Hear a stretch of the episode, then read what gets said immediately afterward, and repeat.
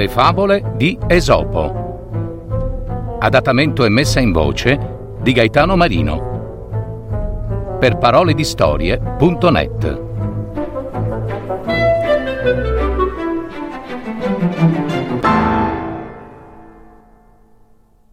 Il cigno scambiato per un'oca.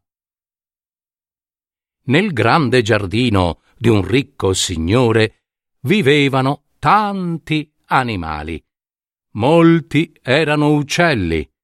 Alcuni svolazzavano liberi, altri stavano nei recinti, in attesa d'essere cucinati. Tra i tanti uccelli vi stava un cigno bianco reale e un'oca bianca reale.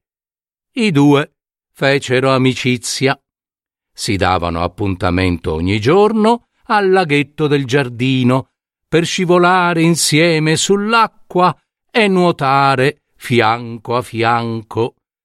Il cigno bianco reale era maestoso, elegante e sinuoso. L'oca bianca reale, invece, era rozza, goffa e sguaiata. Vi era inoltre tra i due grandi uccelli un'evidente dissomiglianza nel canto. Il cigno bianco reale possedeva un canto melodioso e così intonato che ti faceva persino sognare. L'oca bianca reale sapeva solo starnazzare, che ti faceva rizzare i capelli. Il cigno bianco reale era ritenuto da sempre un nobile e distinto ospite del giardino, mentre l'oca bianca reale sapeva bene quale sarebbe stata la sua fine appena diventata bella e grassa. L'oca però tanto s'accompagnava al cigno che quasi si sentiva della stessa razza, ne imitava persino la camminata in verità, sperava che con il tempo venisse scambiata con un cigno per non finire in cucina.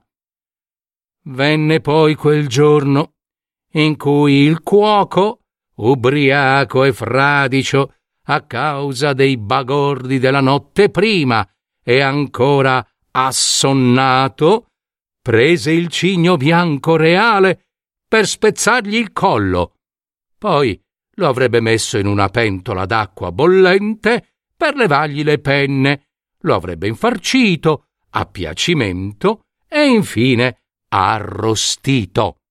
Ma il povero cigno bianco reale si lamentò e il suo canto melodico fermò la mano del cuoco, che fortunatamente si rese conto giusto in tempo del danno che stesse per combinare. Oh, Oh perbacco e bacchetto! Ma quanto sono baccone e vecchio cuoco, cuoco ubriacone!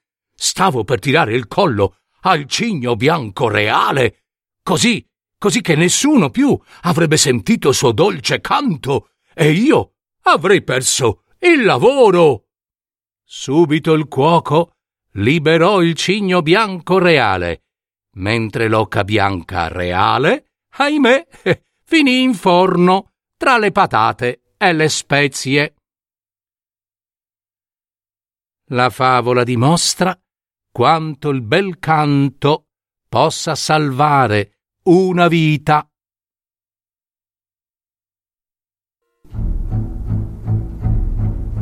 Avete ascoltato Le favole di Esopo. Adattamento e messa in voce di Gaetano Marino www.paroledistorie.net